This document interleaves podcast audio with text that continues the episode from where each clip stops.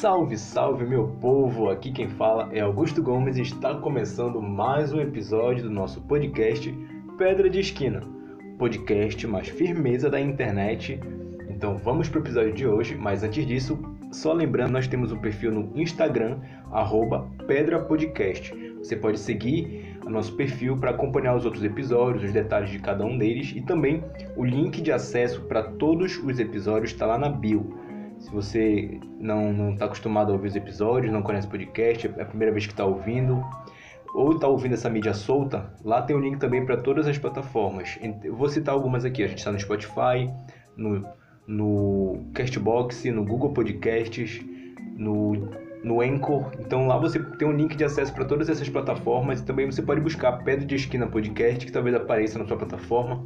A gente está distribuindo para várias para vários aplicativos e plataformas que é justamente para ter mais opção de público. Então segue lá e também é, manda lá na, na bio ou comenta no post do episódio alguma coisa em relação a eles que talvez a gente considere isso em outro episódio se for interessante, dá para sugerir temas também, fique à vontade para interagir com a gente, fique à vontade para fazer junto com a gente essa, essa bagaça aqui. Então agora vamos para o episódio de hoje. O tema é o brado retumbante. Então a gente vai falar um pouco sobre a Páscoa. Vai ser, vai ser uma loucura. Esse é o episódio até agora mais aleatório que você vai conhecer. Talvez venha outros, talvez, mas até o momento esse é o mais aleatório que você vai ouvir neste podcast. Mas antes de explicar isso, sei que a maioria das pessoas conhecem o que é o essa frase, né, o brado retumbante, por conta do hino nacional brasileiro, que tem uma frase que fala: Ouviram de Ipirangas, da cidade, um povo heróico, brado retumbante. E o brado retumbante, para quem não conhece, eu vou explicar agora o que é brado e o que é retumbante para a gente entender como que isso vai entrar no nosso episódio de hoje. Brado é uma voz forte e energética de forma a ser ouvida longe e com temor, ou um grito. Isso é um brado. Retumbante é aquilo que retumba, que provoca grande som, grande ressonância. Então, meio que brado retumbante acaba sendo redundante, porque é como se fosse um grito alto ou forte com algum objetivo. E aí eu trouxe aqui alguns exemplos de brados que ficaram conhecidos, eu acredito que para muitos de vocês que vão ouvir vão, vão reconhecer. O primeiro é justamente de onde vem essa referência, que é lá da época da, da independência do Brasil, quando Dom Pedro, teoricamente, gritou independência ou morte, bradou essa frase no dia 7 de setembro de 1822. Esse podcast também é cultura, é história. Então, Dom Pedro deu esse brado e ficou marcado na história como o símbolo desse processo de independência nacional do nosso querido Brasil. Esse é o primeiro, primeiro brado que eu trago aqui pra gente de exemplo. O segundo, um pouco mais bagaceiro, é quando a Ana Paula Renault grita no Big Brother Brasil 16, depois de voltar de um quarto falso, de um paredão falso. Ela grita, ela, ela grita no, nos quatro cantos da casa a frase Olha ela! Ela grita Olha ela! E fica se anunciando que ela voltou de um paredão falso. Então, ao mesmo tempo que ela que ela está feliz pelo retorno, ela está anunciando para provocar as pessoas que eram rivais dela no jogo. Um outro brado que eu, que eu me lembrei aqui tentando listar brados conhecidos é quando o Chris fica gritando pelas ruas do Harley, pelo Maicão, quando ele, ele empresta a bicicleta e o Maicão não devolve a bicicleta dele, então ele fica gritando por lá a palavra Maicão. Eu acho que um, um brado que todo mundo meio que conhece é quando a mãe chama a gente, eu acho que mais na infância a gente, a gente tem essa situação, quando a mãe fica chamando a gente da rua. Hoje em dia a geração mudou, mas na minha infância isso é muito é, vem muito muito forte na minha memória assim da, das mães gritando os filhos que está na hora de entrar está na hora de, de, de, almoçar de tomar banho enfim. Então esse esse grito de mãe também eu considero um brado marcante na nossa vida. E o último que é o que é um dos que mais vai, vai fazer sentido no nosso na nossa discussão é quando Jesus grita na cruz a palavra tetelestai ou, traduzindo, ele grita está consumado. Grita isso no Calvário, então a gente vai falar sobre a Páscoa. Então bora, bora começar a entender o que é a Páscoa e depois a gente volta para a questão do brado. E é, acredita, vai ser, vai ser um pouco aleatório, mas no final das contas vai ter um. Vai ter. Vai fazer sentido. Pelo menos para mim faz um pouco. A Páscoa ela é a mais antiga e importante festa judaica cristã. Isso a gente começa a entender na história. Na Bíblia, ela traz todos esses elementos históricos da, dessa festividade. A gente vai encontrar isso no, no segundo livro da Bíblia, o livro do Êxodo, que é justamente por conta desse êxodo, dessa saída do povo de Israel, que a Páscoa ela vai entrar na história, porque é uma festividade que vai marcar esse processo de libertação. Para quem não entende, é, para quem não conhece muito a história do povo de Israel, eles foram um povo que foi o povo escolhido de Deus, que veio da geração de Abraão, que, foi, que era um, um homem que, que teve uma aliança com Deus e Deus tinha um compromisso com ele muito forte. E a geração de Abraão ela era uma geração que tinha a promessa de ser, de ser abençoada, de ser de, de Deus cumprir aquilo que, que ele tinha tratado com Abraão. E aí o povo de Israel ele vem de lá. Só que chega um momento da história em que o povo ele cresceu tanto que ele foi escravizado pelo, pelos egípcios. Então nesse momento aqui é quando Israel vai se desvincular dessa servidão egípcia. Então a Páscoa justamente vem marcar esse, esse momento de, de libertação, que o, o, livro do Êxodo ele mostra exatamente é, esse processo histórico da, da humanidade, daquela época, da, daquele, daquele povo, daquele período. Então bora lá para o livro de Êxodo, capítulo 12. Diz assim, E falou o Senhor a Moisés e Arão na terra do Egito, dizendo, Falai a toda a congregação de Israel, dizendo, aos dez dias deste mês, tome cada um para si um cordeiro, segundo a casa dos pais, um cordeiro para cada família. Mas se a família for pequena para um cordeiro, então tome um só com seu vizinho perto de sua casa, conforme o número das almas.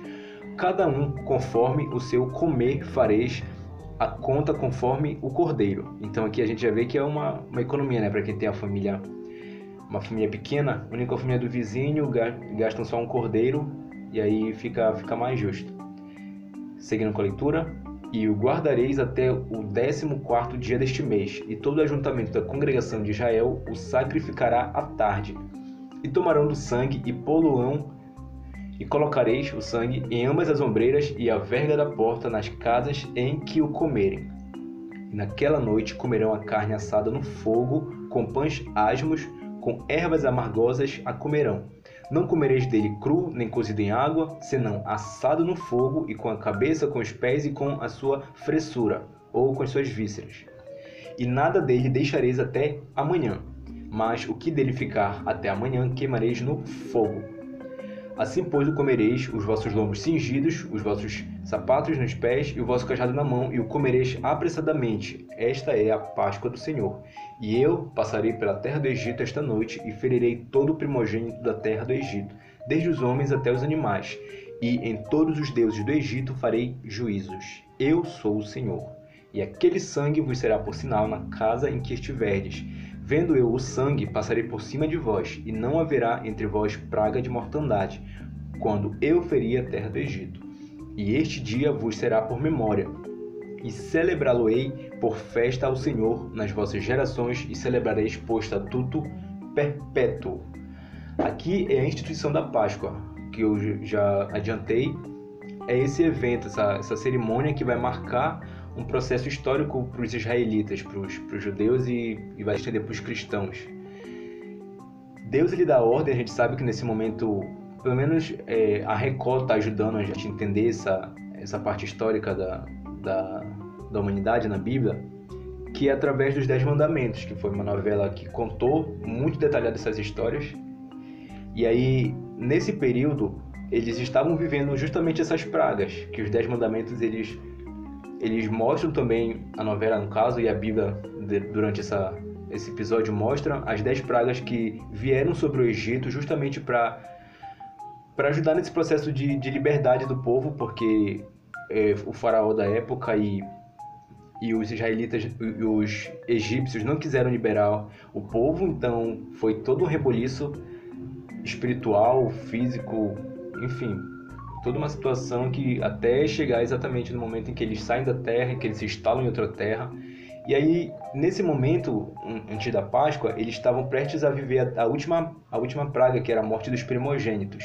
Só que para isso, para não ser afetado, o povo de, é, separado de Deus por essa praga, eles tinham que fazer esse ritual. Eles tinham que se preparar para Páscoa, para esse, esse momento, e também eles tinham que pegar o sangue do cordeiro que eles fossem comer nessa, nessa cerimônia e passar na, nos umbrais da porta, porque isso seria o símbolo para quando o anjo da morte passasse, não, não chegasse a morte aos primogênitos daquela casa, daquela família. Então isso é a Páscoa. Não tem nada assim a ver com, com coelhos, com chocolate. A Páscoa em si, ela é essa festividade que começa nesse momento. Então, a instrução também, além de como eles deveriam fazer naquele momento a, o ritual, a, a, a instrução que Deus dá diretamente para os líderes naquela época, que eram Moisés, Arão, no último versículo que a gente leu diz: E este dia vos será por memória e lembra-lo-eis por festa ao Senhor. Nas vossas gerações o celebrareis por estatuto perpétuo.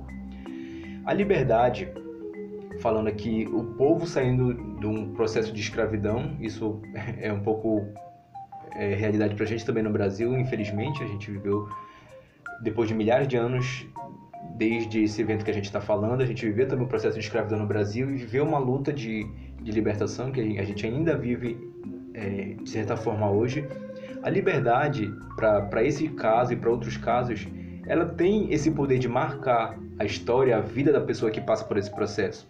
Por exemplo, uma pessoa que é presa, seja por um crime ou seja de forma injusta, enfim, a pessoa que fica sob cárcere, até mesmo sobre se for um caso da pessoa ser sequestrada.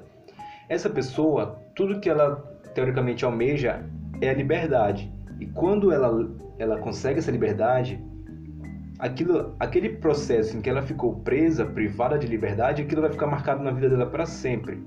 Então, o dia em que ela saiu, ou acho que o dia que ela recebeu o alvará, o dia que ela, que ela foi é, libertada, isso vai ficar marcado para sempre na vida dela, eu tenho certeza disso, mesmo nunca tendo passado por uma situação desse nível. E aí, esse processo, essa festividade da Páscoa, vai marcar o povo para sempre, tanto por conta de, de serem libertos desse processo de escravidão, mas também pela forma de como isso tudo aconteceu, porque foi um evento assim estratosférico. Teve as pragas, teve a, a fuga deles por, por meio do, do Mar Vermelho que se abriu e eles atravessaram o mar. Então foi, foi uma situação que eu, eu imagino que deve ter sido muito. É, sei lá, acho que surreal assim para eles, porque apesar de, de confiar em Deus, de ter essa relação com, com Deus, tudo que vinha de milagre, tudo que vinha de, de grandioso naquele, naquele período era incontestável, acontecia, era, era as pragas, eram as profecias, era, era Deus falando e, e o povo o povo confiando naquilo, eles saíram, chegaram na Terra Prometida, então tudo aquilo foi muito muito marcante. E aí a Páscoa vai ajudar justamente nesse período também para eles. Mas para chegar nos nossos dias, teve esse processo né, de, da, do povo de Israel se, se firmar em outro lugar, na Terra Prometida. Mas dando um salto na história, tem uma Páscoa que ela vem ser o nosso símbolo de, de libertação para nós cristãos do século XXI, aqui no, no Brasil, por exemplo. A gente não pratica dessa maneira, da mesma, da mesma forma que eles praticavam a Páscoa naquele momento, que é de matar um cordeiro, de comer com pães árvores, com ervas, de, de ter esse ritual. A gente celebra de outra forma porque a Páscoa, pela simbologia que Cristo ele vem trazer, assim como na época eles tinham que sacrificar um cordeiro, Cristo ele vem ser o cordeiro para ser o nosso sacrifício, porque eles precisavam daquele sangue na porta lá para livrar eles da, da morte, da praga da, do, do anjo da morte, que seria a morte dos primogênitos. Eles precisavam daquele sangue. E para isso o cordeiro tinha que morrer. E para a gente, a gente também precisava de um sacrifício, para a gente ter esse livramento de morte. E o nosso cordeiro foi Cristo.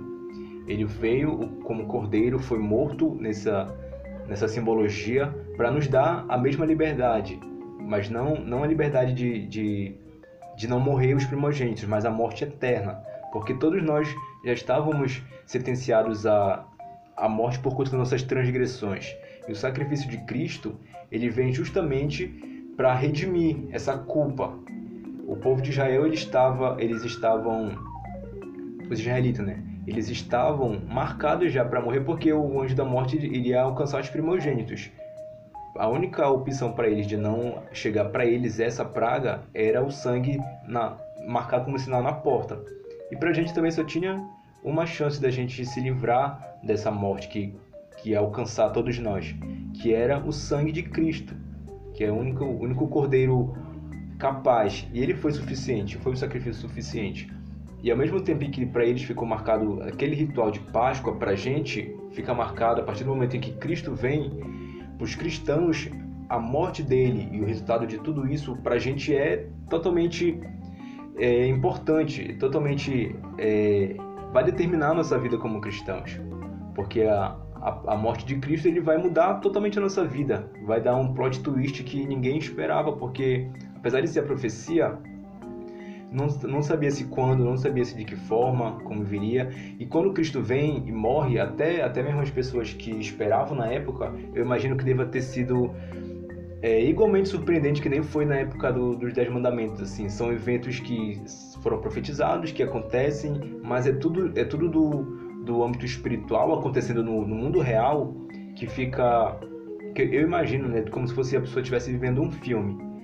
E aí a Páscoa para a gente, como essa morte de Cristo, ela serve para dois atos assim. O primeiro é para relembrar, relembrar o que? A crucificação e a morte de Cristo, porque ele, o Cordeiro que morreu para nos dar é, essa liberdade, ele precisa ser lembrado, assim como o sacrifício lá no ritual da Páscoa para os israelitas era importante porque marcava esse momento de saída da escravidão egípcia para a gente marca porque é, simboliza para a gente a liberdade da escravidão do pecado, da morte eterna.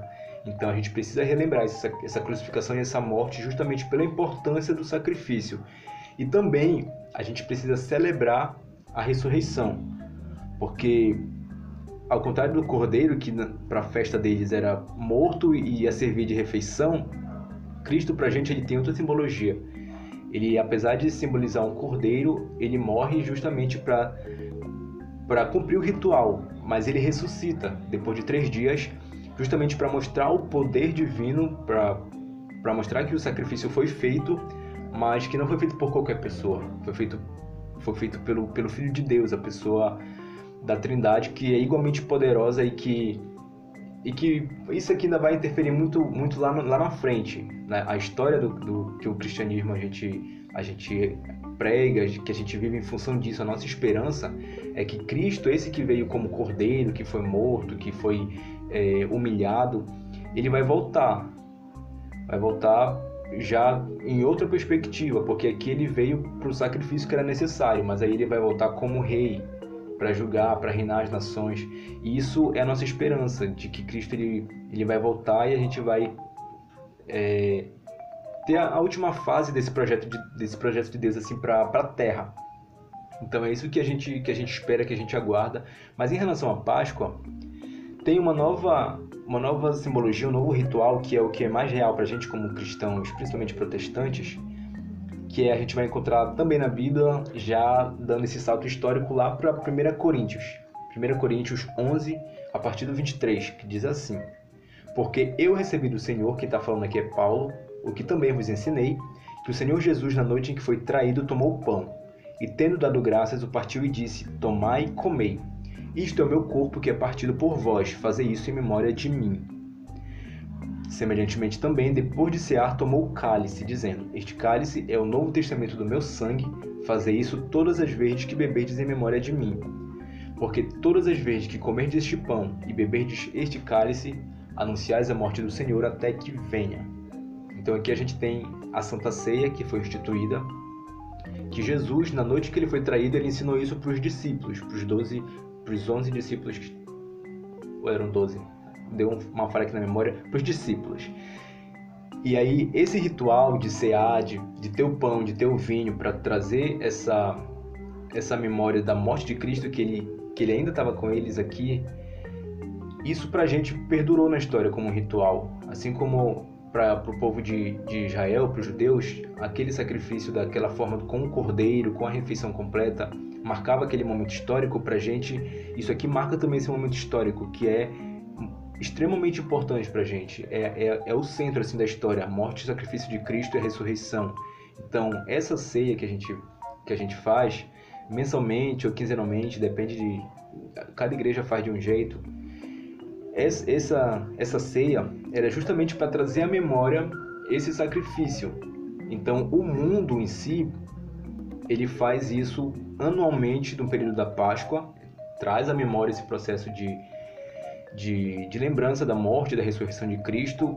E isso é um pouco é um pouco poluído assim pela pela outra lógica da Páscoa que o, o mundo prega, né? Até principalmente para quem não é cristão, que é essa Páscoa da do coelho, dos presentes, do, dos ovos, que é uma coisa mais, mais do capitalismo, mais do comércio, mais comercial. Mas a simbologia da Páscoa em si, ela é totalmente espiritual e ela é, e ela é real. É o momento em que a gente agradece, porque alguém morreu por nós.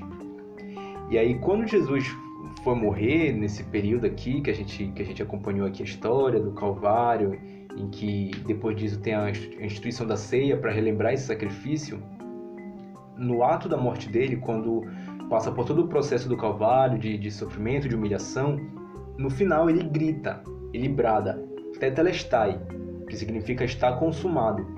E esse brado retumbante que ele gritou lá no Calvário, ele se repete na nossa história, assim como Dom Pedro gritou no Brasil, às margens do rio Ipiranga, quando ele gritou é, independência ou morte. Só que no caso de Cristo, quando ele grita que está consumado, não é a independência ou a morte, no nosso caso é a liberdade ou a morte. Porque ou a gente era liberto da nossa dívida, ou a gente ia ter que encarar a morte, que era o nosso, o nosso destino, que já estava escrito. Então, ao mesmo tempo em que são duas situações que estão que, que é um momento é, é, decisivo na história dos povos, para a gente o que Cristo grita, ele mostra exatamente o cumprimento das profecias de que viria o Messias, de que ele ia morrer para trazer essa redenção para quem cresce em Deus, em Cristo também. E aí nós já estávamos condenados. A gente a gente para ser liberto, absolvido, a gente tinha que assumir essa morte eterna que Cristo ele veio nos libertar. Então, o processo que Dom Pedro grita é um processo arriscado, porque eles começariam, teoricamente, esse processo de, de luta pela independência, de conquistar o, a independência do Brasil, que naquele momento, momento histórico, né, a gente sabe que o Brasil ele era colônia de Portugal, ele aconteciam várias outras coisas aqui que não, não cabe detalhar agora nesse episódio, mas a independência ela era necessária e isso não viria de forma pacífica, não viria de forma amigável, porque não era interessante para os outros países que tinham a gente como colônia. Não era interessante. Então, para o povo daqui, para ter essa independência, ia ter que lutar por isso. E o brado que Jesus dá ele, ele fazia pelo contrário, ele não iniciaria um processo de, de conquista, um processo arriscado, um processo de luta. Ele concluiria isso, porque ele é suficiente para determinar que a gente precisava de liberdade. E isso vai trazer segurança total, total segurança para a gente, porque justamente ele era o sacrifício único possível e o único é, suficiente para sanar toda a nossa dívida. E que bom que isso aconteceu porque a liberdade ela sempre tem um preço. No nosso caso foi a morte de Cristo. E aí, como, como eu falei, né? A gente tem muitos casos que de que a gente pode usar para entender mais ou menos o, o, como é o processo de, de liberdade para para a gente entender como que isso tem um preço a ser pago. Por exemplo, os brasileiros a gente paga até hoje o preço de ser liberto de, desse processo de, de ser colônia de outros países que a gente não a gente ainda tem hoje em dia casos de, de, de, de dependências que a gente tem de outros, de outros países. O próprio processo de, de, de independência do Brasil é, é, tudo muito recente, se a gente for parar para estudar a história das sociedades, é muito recente. O Brasil ser um país independente, da gente se tornar uma, é, um país digno né, de, de ser comparado com outras nações assim que a gente tem pelo mundo é todo um processo. Então, essa, essa liberdade, esse preço, o Brasil, os brasileiros pagaram muito alto e ainda a gente ainda paga algumas coisas. E outro exemplo, por, por exemplo, pode ser os escravos. Os escravos, a gente entende, pelo menos na, na história do, do Brasil, que a gente consegue ter aquelas ideias dos escravos, como eles eram trazidos à força, eles eram, eram seres humanos que eram comercializados. E para eles terem liberdade dessa situação de escravidão, eles só tinham duas opções. Ou eles fugiam e iam viver como fugitivos, que não era nada fácil, porque é, os donos dos escravos eles tinham é, métodos e estratégias para manter eles sob prisão, sobre esse trabalho da escravidão. Então, mas, mas era uma opção, a fuga. Ou então eles eram alforriados a partir do momento em que a política liberava isso, né? Então eles tinham como pagar pela sua própria liberdade. Isso tinha, tinha um preço, ou arriscar a fuga e ser penalizado, ou até mesmo ser morto por conta disso, dessa rebeldia, dessa rebelião, ou trabalhar desgraçadamente, buscar meios assim é, exagerados para conseguir pagar a sua carta de, de libertação, sua carta de alforria. Eram duas formas. Então, o preço da liberdade para os escravos na época eram esse.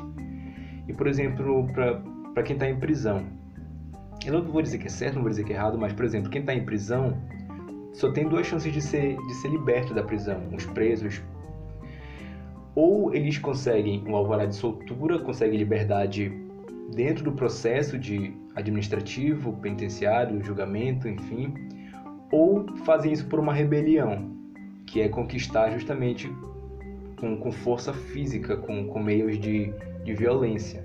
Ou a rebelião, ou consegue isso administrativamente por meios legais. Então, tem um preço.